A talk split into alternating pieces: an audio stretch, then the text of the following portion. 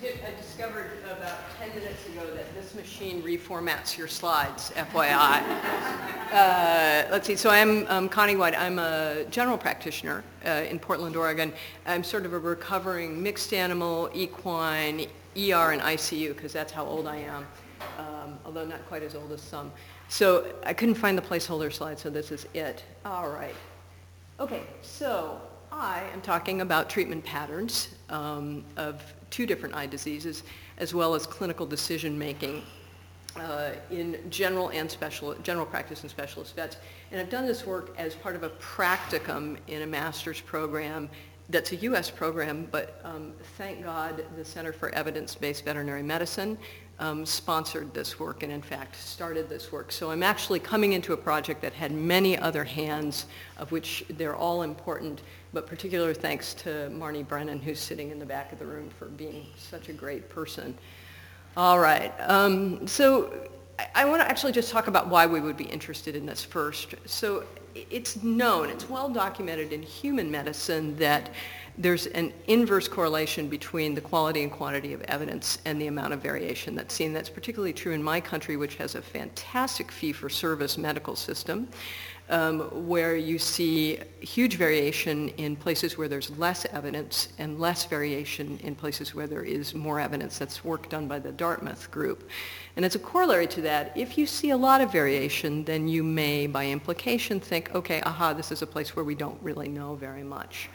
Also, on the human side, um, it turns out that variation is not only driven by uncertainty, but also by specialist affiliation, so specialty groups treat things differently, and by social network. So these are important things.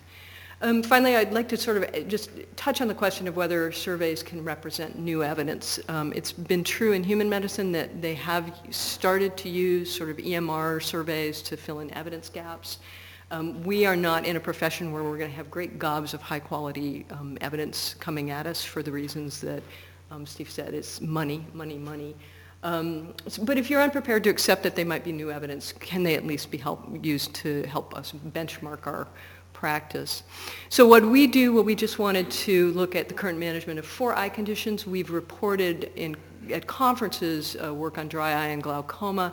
So today I'm talking about cherry eye, so prolapsed Nictitans glands, and feline herpes virus keratitis, which I'm going to stumble over as well. Then we also looked at factors cited by veterinarians for their clinical decision making, and I think that becomes a rather messy subject. What did we do? Well, we did cross-sectional surveys. This is actually a bit old, uh, elderly data, um, but then they found a sucker from the U.S. to look at it. Uh, using two convenient samples of vets. One was from a mailing list, the email list of people who wanted to be contacted by the center. Um, those guys got an online questionnaire, and then people who attended the British Association of Veterinary Ophthalmologists, the Bravo conference, got basically the same questionnaires, two different years. I'm talking about with Cherry Eye and, and FHV um, 2012 survey, when we talk about decision factors, we've lumped the GPs from both years, used only one specialist year, because those were probably going to be the same people. So for the cases that I'm talking about, we gave them two vignettes. One was a nine-month-old Lhasa um, named Lola, uh, who was a showgirl. No, just kidding. Uh, she had cherry eye, new onset cherry eye, and then a three-year-old domestic short hair named Scooby, who had herpes keratitis, and he had a history consistent with that and some clinical signs that were very classic. To avoid confusion, the people were given the diagnosis, right? So we didn't make them guess what is this. So then we asked them, you know, who are you? Not your name necessarily, but are you a man? Are you a woman? Specialist? How old? How long have you been in practice? Uh, what would you do for these cases? What would you do if everything failed? Anything else you might want to recommend? Treatments you can't get? Sources of information, which I'm just going to touch on, and then factors used in clinical decision making. Right. Uh, so here's who answered the survey. In 2012, we had 67 specialists, and by that we mean people who either had a certificate or a diploma in um, ophthalmology or were training for one of those things, uh, and then 259 GPs. Uh, in that group, there were no significant uh, differences in, in some key demographics. Uh, when we put in the 2011 GPs, it makes them just a bit younger than the specialists.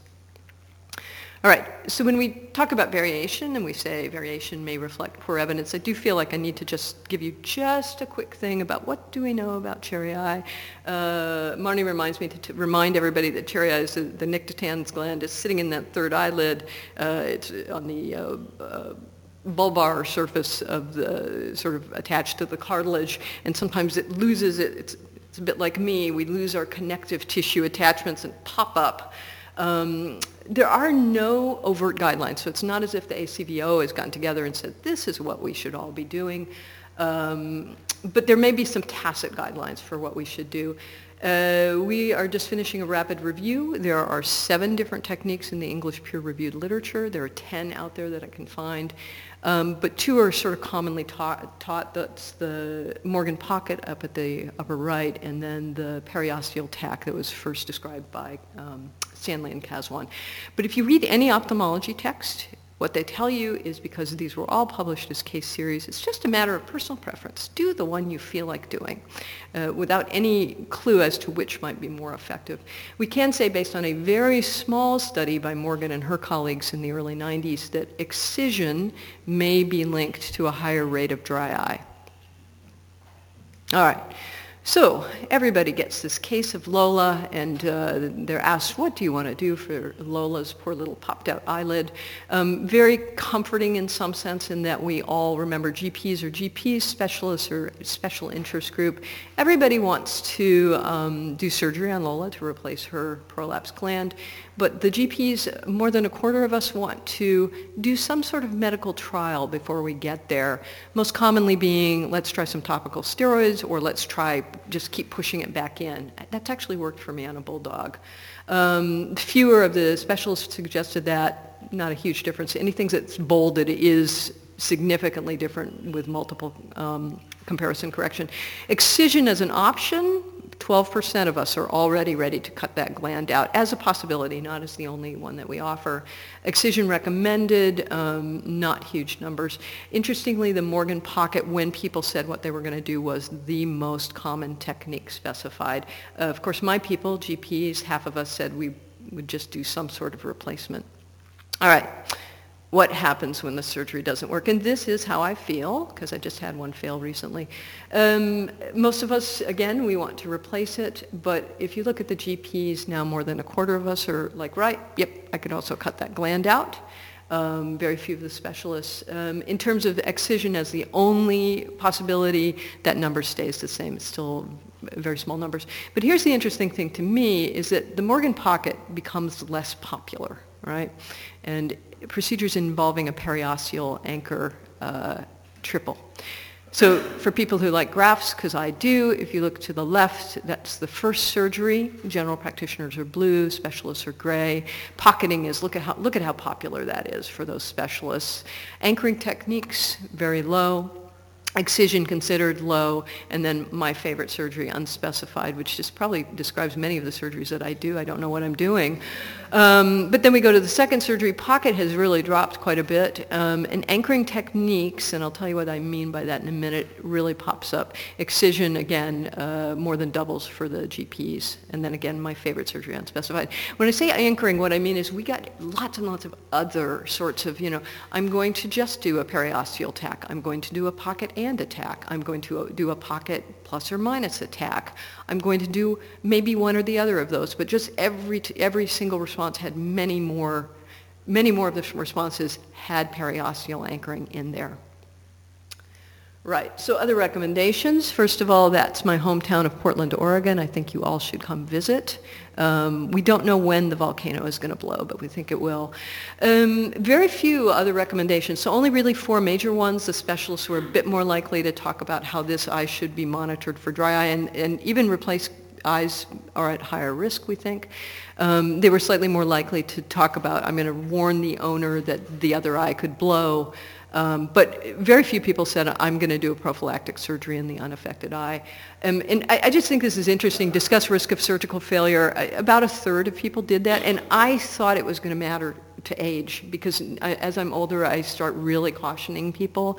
But age actually didn't make a difference. So Uh, just a summary, most people said, yep, let's replace it. But more of my people said, I want to try some medical things before I go there. Um, and there is a real trend that first opinion vets were more likely to suggest excision, although not in huge numbers. And salvage surgery definitely garnered many more periosteal anchoring suge- suggestions in some, some form. This is Smith Rock, also in Oregon, beautiful place. All right, we're switching to cats. I love cats. Um, we have a clinic cat who just beat up uh, one of our post-op spays on her way out the door last couple weeks ago, so uh, this, this one resonated with me. Oh, cats are, they're dreadfully hard patients in so many ways. So let's talk about FHV1 keratitis in terms of what do we know, because again, that's motivating the variation. And this should have just been a short slide that said we don't know much, right? Because we really know very little. Uh, almost all of the antiviral drugs have just in vitro evidence, very little in vivo evidence. There's no guidance on when or where or what to use for topical antibiotics. I should say famciclovir and cidofovir have slightly high, they have some in vivo evidence. Lysine, I have my own opinion from my own appraisal, but if you look at um, some of the reviews that were available to these vets, um, these are just quotes from three different reviews. No evidence of benefit, data confusing, mixed results. Well, that's really helpful if you're a GP. Um, and then the vaccines have non-sterilizing immunity, and the guidelines do vary a bit in terms of who and when and how often to vaccinate. And I'm aware of no data that tells us what the vaccines do for chronic carriers. Um, remember the herpes keratitis, we, I, I, typically see it more in a conjunctivitis situation, but Scooby had the classic dendritic ulcers, um, and he had been painful for about a, a week with serous ocular discharge. Okay, what do people want to do? Well, about three quarters of us wanted to do a topical antibiotic. Didn't matter who you were. About a third of us wanted to do a topical antiviral. Again, it didn't matter who we were.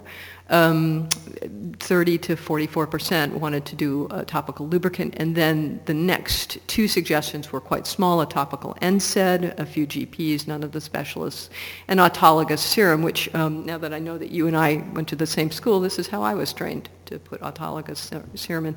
Full disclosure, this is actually equine herpes virus. It's very hard to find a scanning micrograph of um, the feline variant.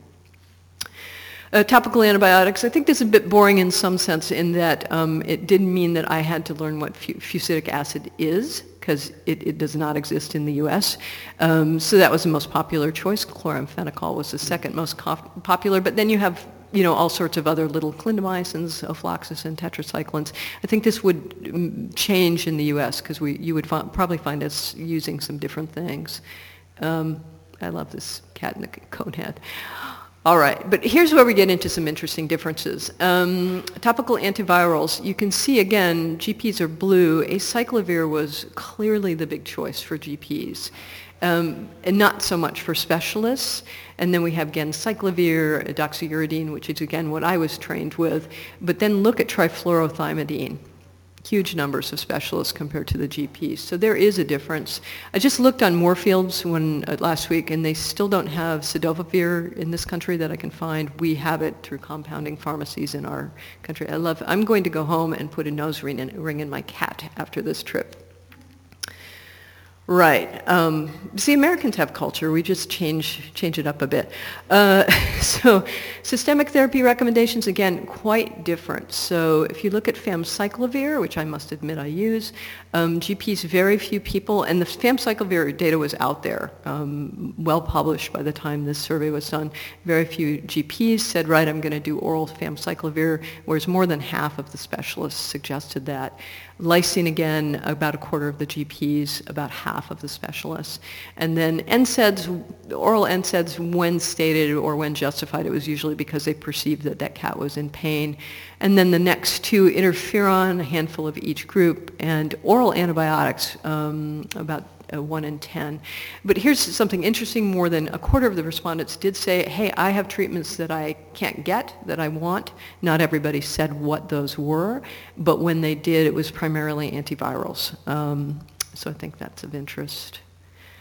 Okay, now these are sort of two slides that are going to teach you nothing other than the fact that I think we were a bit confused about this condition. I should say also that when we asked them what they would do for the initial, if, if, if, if he relapsed, they were just going to do the same thing. That was the bulk of them. So I only, I only had five recommendations that garnered more than 5% of the respondents, and this is what they were. Discuss recurrence, right, you know, let everybody know, let the owners know Scooby's probably going to get this again. Recommending regular vaccination, the GPs were more likely to say that, and that may be kind of about their practice context, not what they believe. Discussing stress, this is my own cat, he is not stressed, and he's morbidly obese without any, any success on my part to make him lose weight. Um, conjunctival swab testing, which is a bit of a mess in terms of how to interpret these things, not many people. And then a few people wanted to isolate Scooby from all the other cats in the household because they thought he was an infectious disease menace. But I had 29 other recommendations. And I just want to give you a flavor. We had some debridement, some keratotomy, third eyelid conj flap. I haven't done a third eyelid flap in forever. A few hodgepodge uh, topicals, steroids, which are absolutely contraindicated in human herpes um, keratitis, um, cyclosporin, atropine, and then we had deworming recommendations, more than one person, vitamin E, and I just wanted this so much to be lysine, but the person said lecithin, so here we go. And then some homeopathic recommendations. And then vaccination, we had some people who said never vaccinate him again, and other people who wanted to vaccinate his contacts. So just in sum, what did we learn? Well, everybody used a topical antibiotic. I guess if you call three quarters of everyone, everyone. Fusidic acid and chloramphenicol most common. But here were the differences. Um, first opinion clinicians, which is my preferred word for what I am, uh, much less likely to recommend TFT and sy- systemic famciclovir. Specialists more likely to do those things and more likely to recommend lysine. Catzilla. Right.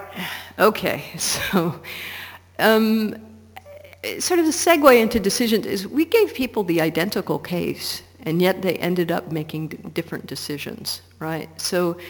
Uh, it is of interest to know why people are deciding things in, in certain ways. And I think had we to do it all over again, we might have asked some different questions. And this is actually how I make decisions in my practice because it is a damned if I do, damned if I don't situation. What did we ask them? Well, we said, please just give us three factors uh, that contribute to the decision making, your decision making in the treatment of these cases. And what I learned is that qualitative um, research is really hard. So forgive me if, if it seems to be labored. What do we have to do? We have to read all of their free text. Um, by the way, we all need to go to a spelling class. Um, and then sort of say, what did you mean by this? Uh, and assign codes. Highly iterative process. Once you come up with those, then you um, take somebody who is really a wonderful and generous person named Marnie Brennan, and she goes and looks at all your codes and sees if she agrees with what, how you coded things. We came up with 19 different codes. I'm not going to give you how we came up with all of those, but there are four big ones that we need to know about. So cost was just anytime anybody mentioned money, not that hard to figure out. Exam and history was anytime anybody said sort of, look, you know, what my exam findings were, what my diagnostic tests, um, how bad it looks, or sometimes sub- subjective assessment of pain. Owner compliance was sort of anything that was a non-financial reason why owners could or couldn't do something. And then we're going to go back to this experience, knowledge, confidence, which was not a code I was thinking we were going to end up with, but it was a very strong code set, which was anytime they mentioned skills or self-efficacy that they didn't reference an outside source on. It was just my experience, knowledge of the particular condition or treatment options. In my experience, do I recognize the cause and can I treat with confidence? So that's that little bin that we made. I typically hate pie charts, but this is awful in bar graph form, so bear with me. So we ended up with 1,252 hits in our 19 bins of codes. This is a pie of 1,252 hits. You should know that I failed home ec not once but twice in my career, so I'm not a good pie maker. Um, but if we say, right, how many of the hits go into this pie? Cost was 19% of all the hits. Exam and history, 18% of the hits. Experience, knowledge, confidence, 18%. Owner compliance, 14%. Uh, next largest pie slice is patient compliance, which was, um, can I examine the pet, right? That sort of stuff. Um, this is a bit of a mess. So there was no a priori hypothesis that went into this. It was sort of like, let's just see what people tell us. So, and if you look in the literature, there's all sorts of clinical decision-making theory out there, all the Bayesian theory and utility theory. That doesn't fit. Um, prescriptive theory or descriptive theory, which is how bad we are because of our shortcuts in thinking. And then we have our prescriptive EBM model. So to try to make sense of this, let's try to bin these codes into our classic Venn diagram. Um, I think that there, there might be some controversy about where I put things, but I think we can agree that patient values go into the cost owner compliance, patient compliance. Um, you'll notice that nobody cited an RCT or systematic review as being a high influence in their decision making because they're not out there. So in general, most of what went into the evidence quadrant was sort of different forms of expert opinion um, and then the expertise quadrant has sort of the things that cited that were innate to them in their own practice. I, am going to just give an editorial comment, which is I hate the fact that GP opinion goes there because I sometimes feel that my opinion should go into expert opinion, um, depending on the situation. All right, well now that we've parsed these out, let's kind of look to see how much of the pie. Well, expertise is about 49% of the pie. Patient value is 38% of the pie environment, 5%. I felt so sorry for those few individuals who said time. I don't have enough time. Um, and then the evidence bit of the pie was just short of 9%. So ne- the next question is, are there differences between vets in terms of what they're citing? And the answer is yes. And it was a, a bit of a surprising answer in some way, but somewhat reassuring. So if we take the bits of the pie that are having to do with patient factors, um, or the bit of the Venn, it, it turns out that um, you have to sort of adjust for what we know, right? Are they a specialist? What gender are they? And are they young? So young was either a vet who is less, 31 years or younger, or someone who had six or fewer years in practice. And the odds ratios on the youth are not meaningful, but it's just an adjustment because the younger vets did tend to be more frequently women. Um, not to belabor all of this, but on the specialist column, you can see that owner compliance, uh, there was about a 1.8 higher odds of citing owner compliance as one of their decision factors. And if you take all their um, different little factors and make them into a summative score and then do ordinal regression, um, you know, it, it, kind of evens out so that maybe a bit more likely to cite owner uh, patient factors. But here we go with men. Um, in every single category, men had lower odds of citing patient or owner factors for their treatment decisions. Um, put in a different way, I would say women had higher odds of citing patient factors. And this is actually concordant with what is known on the human side for how male and women, uh, men and women physicians um, rank uh, patient preferences. Um, I don't think it's good or bad. It just means that we're different. And I think those of us who sometimes compare our experiences with our male colleagues can sort of see that sometimes. So that's the patient side. What about the evidence side? Well, here we go. Um, specialist opinion. It's strange, Steve, but you guys have, are no more likely to cite each other than other things. Go figure. Uh, references, I don't think that's a significant number, but scientific literature, almost an eight eight times greater odds of citing scientific literature.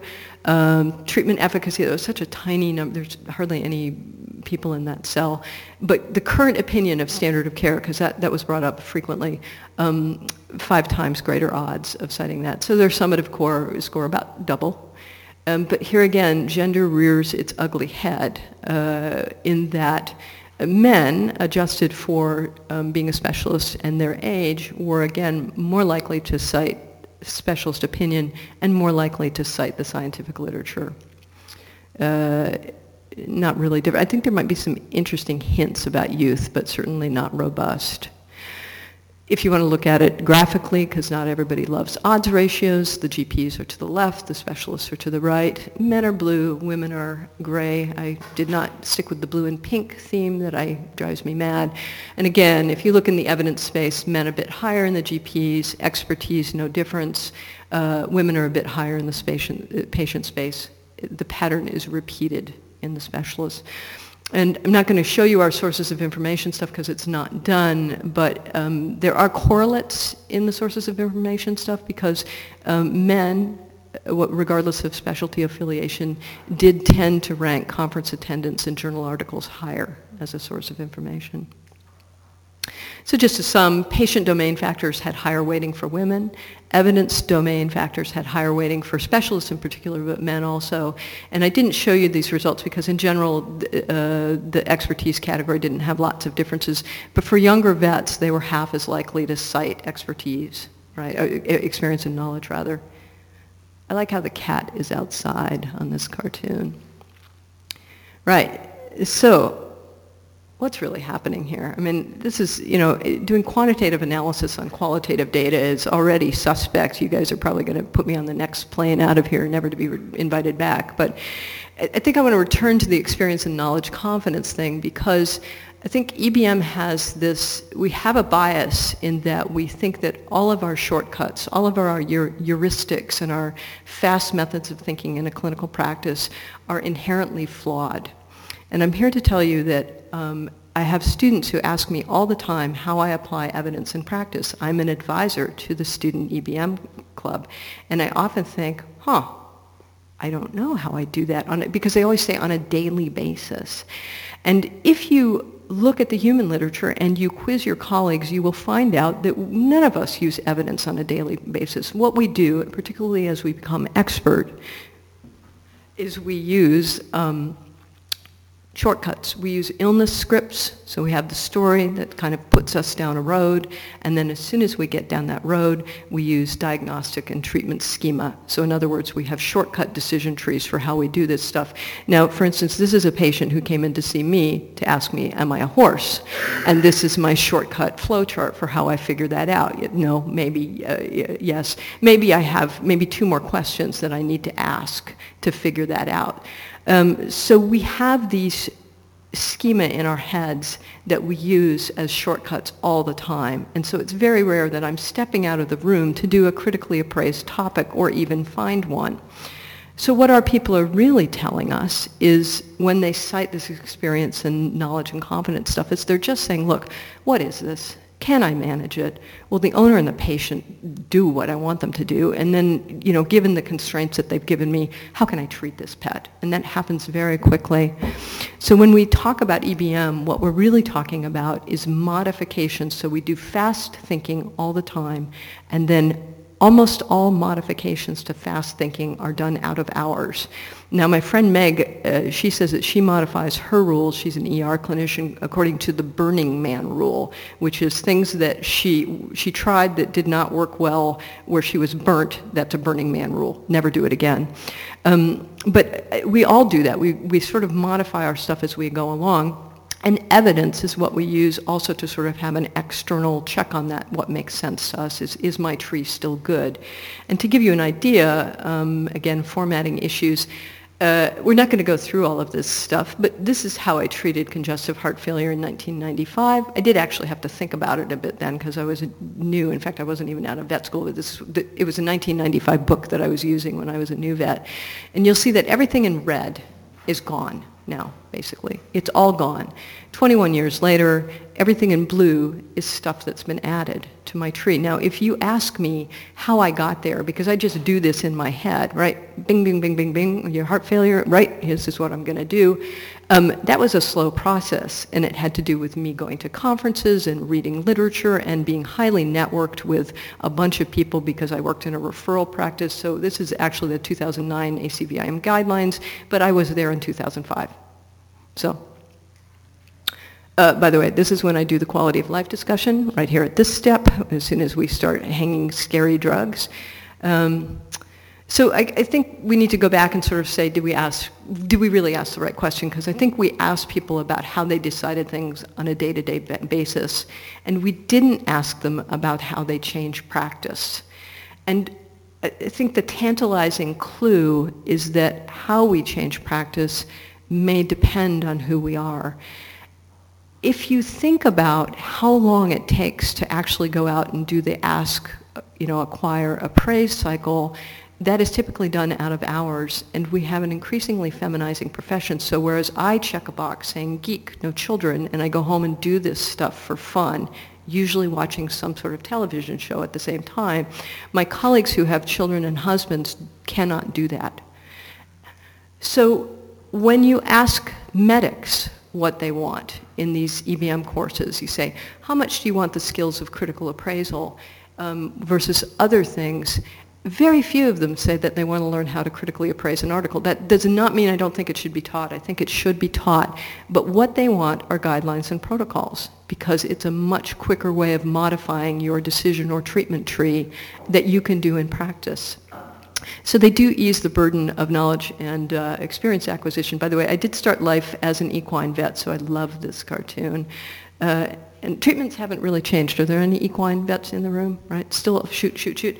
Um, so in terms of that, guidelines I think are, are even more critical now than they were. Uh, but they have to be done right. So here's, here's the problem. I have friends who work in an ER ICU uh, facility. It's actually a 130 person referral practice. And even they don't read the recovered guidelines. They have a journal club where the criticalist reads the guidelines to them and they all say, right, this is our new protocol.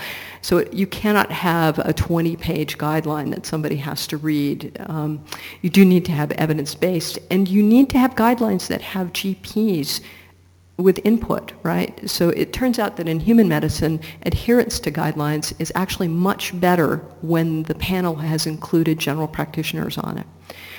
They have to be frequently revised. So we tend to get fossilized guidelines. Um, and there is, but we're not the only ones, right? In my country, we did radical mastectomy for 100 years. 100 years of radical mastectomy before there was a clinical trial that said this is wrong. And it was because it was an expert opinion-based guideline. So uh, the fossilization of guidelines, I think, can be wrong. I, I, should say that one of my evidence, one of my stimulants to change my tree or to look at my tree is sometimes I listen to an expert and I think, right, I think that's a bunch of hogwash. I'm going to go find out why you're saying that. Um, and, and so I, I think, uh, I'm not putting that one in. That's where the furosemide CRI went. Got put in the bin. It's funny that you and I both have Mind the Gap, so maybe this conference should be called Mind the Gap. So, Mind the Gap. Um, this is actually a picture of what happens if you leave the cat food bag out for an hour uh, with a very hungry cat. Uh, and you forget that he actually could break it. He's a good kitty, though. He went in through the top. So I think what I'm trying to say is that I've just nibbled on the surface of some of the things that we need to think about. I'm not going to claim, you know, huge truths out of the decision factor stuff. Um, but I think we do see that there's treatment variation in the two conditions that we looked at, and that I think we're getting a hint that inputs to how we modify our fast-thinking clinical rules can be different between groups, and we may need to think about that going forward.